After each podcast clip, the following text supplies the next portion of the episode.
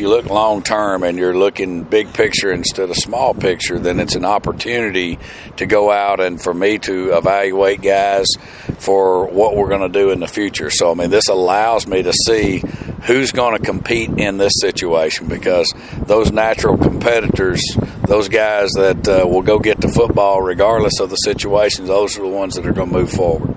This is a good group. Um, and I noticed on Thursday, end of Thursday, that was day three, and I'm watching the defense, and I'm watching their energy, and I'm watching them just just having fun, jumping around, all that stuff, and I thought that reminded me of the day before the Grey Cup in Winnipeg. and I talked to Deon Lacey about it. He said, "You know what, Dave?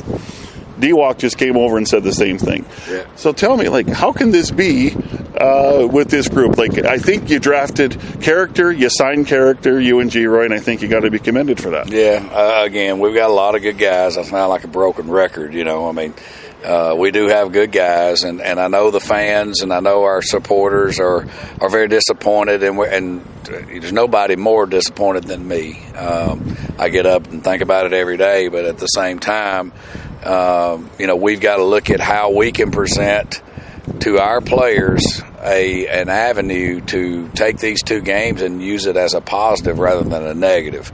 And um, I that's what we presented to them. I said, at this time, if we were in the playoffs and the playoffs were beginning and we won the division, we would have two games left. Mm-hmm. That would be it.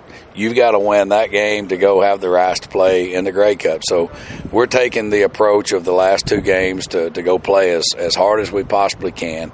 Both of the games, fortunately, are here on our field, and that's something that's been a stumbling block for us. And we've got to uh, we've got to come out here and play good football for our fans.